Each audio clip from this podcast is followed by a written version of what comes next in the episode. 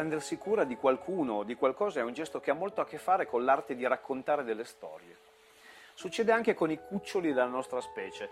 E una delle prime esperienze che i bambini fanno è quella di sentirsi raccontare storie, perfino quando non conoscono ancora neppure il significato delle parole. Fondere in una storia qualcosa che noi vogliamo trasmettere è un modo efficace e vecchio come il mondo di conservare energia e di consegnare a un altro essere umano una certa intensità. Verrebbe da dire che è il motivo stesso per cui la specie umana è sopravvissuta, trasmettendosi conoscenza, tecniche, bellezza, speranza e passandosi di voce in voce o di pagina in pagina storie. Anche da adulti, nei momenti di difficoltà, ci viene da rifugiarci in una storia. È come se le storie ci difendessero, si prendessero cura di noi e i nostri autori del cuore, con i loro capolavori, diventassero balsamici cerchiamo nelle loro pagine una soluzione, un'ispirazione o almeno un po' di conforto. Uno di questi autori che riescono a superare con l'intensità delle proprie pagine la dimensione dello spazio e del tempo si chiama Ernst Hemingway e il suo capolavoro è un racconto lungo pubblicato a puntate sulla rivista Life nel 1952. Si intitola Il vecchio e il mare e naturalmente ha un protagonista, Santiago, che Hemingway descrive così. Era un vecchio che pescava da solo su una barca a vela nella corrente del Golfo ed erano 84 giorni ormai che non prendeva un pesce. Nei primi 40 giorni lo aveva accompagnato un ragazzo, ma dopo 40 giorni passati senza che prendesse neanche un pesce, i genitori del ragazzo gli avevano detto che il vecchio ormai era decisamente e definitivamente salao, che è la peggior forma di sfortuna.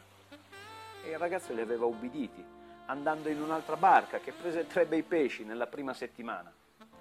Era triste per il ragazzo vedere arrivare ogni giorno il vecchio con la barca vuota e scendeva sempre ad aiutarlo a trasportare o le lenze addugliate o la gaffa e la fiocina e la vela serrata all'albero. La vela era rattoppata con sacchi da farina e quando era serrata pareva la bandiera di una sconfitta perenne.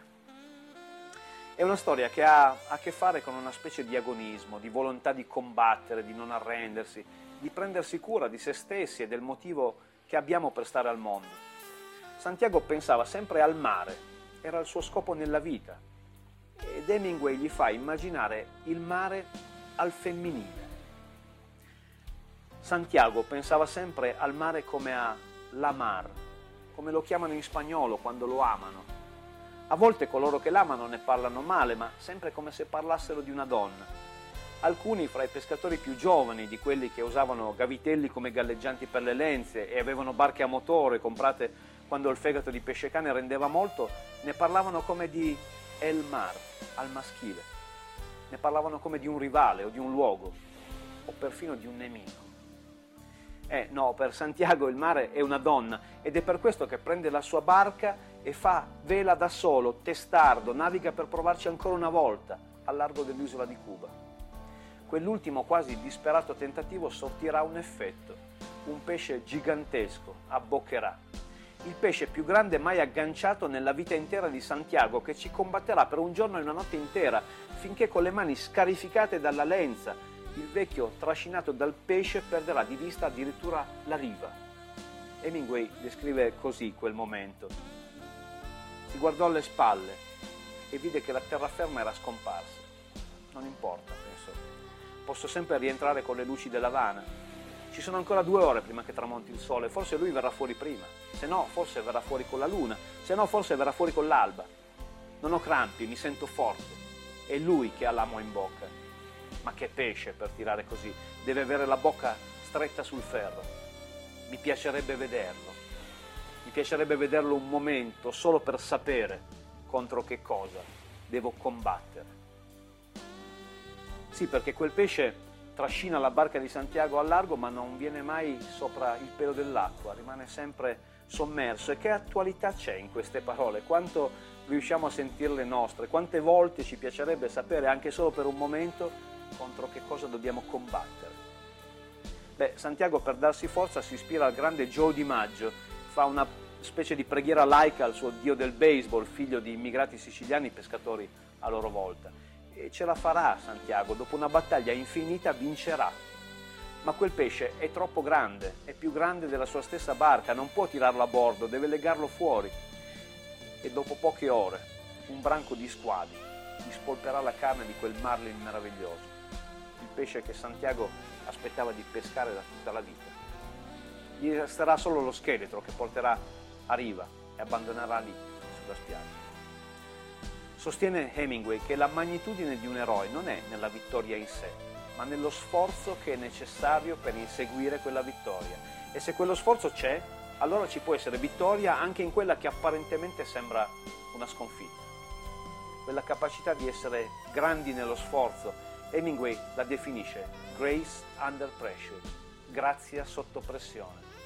Capacità di saper fare bene un gesto assumendosene la piena responsabilità, ma non quando è facile, ma proprio quando è difficile farlo e dopo quella battaglia che si sviluppa nel romanzo, nelle ultime pagine Hemingway descrive il ritorno di Santiago come una sorta di via crucis.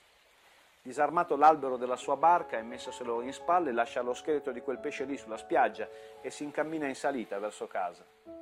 Quello è il primo momento in cui Santiago realizza l'enormità della sua stanchezza si ferma per un momento, si volta a guardare vede la linea bianca della colonna vertebrale di quel pesce gigantesco, poi riprende la salita e cade. Sembra Gesù Cristo sul Golgotha. Alla fine posò l'albero a terra e si alzò. Raccolse l'albero e se lo mise in spalla e si avviò per la strada. Dovette sedere cinque volte prima di arrivare alla sua capanna. Nella capanna appoggiò l'albero alla parete nel buio trovò una bottiglia d'acqua e beve un sorso.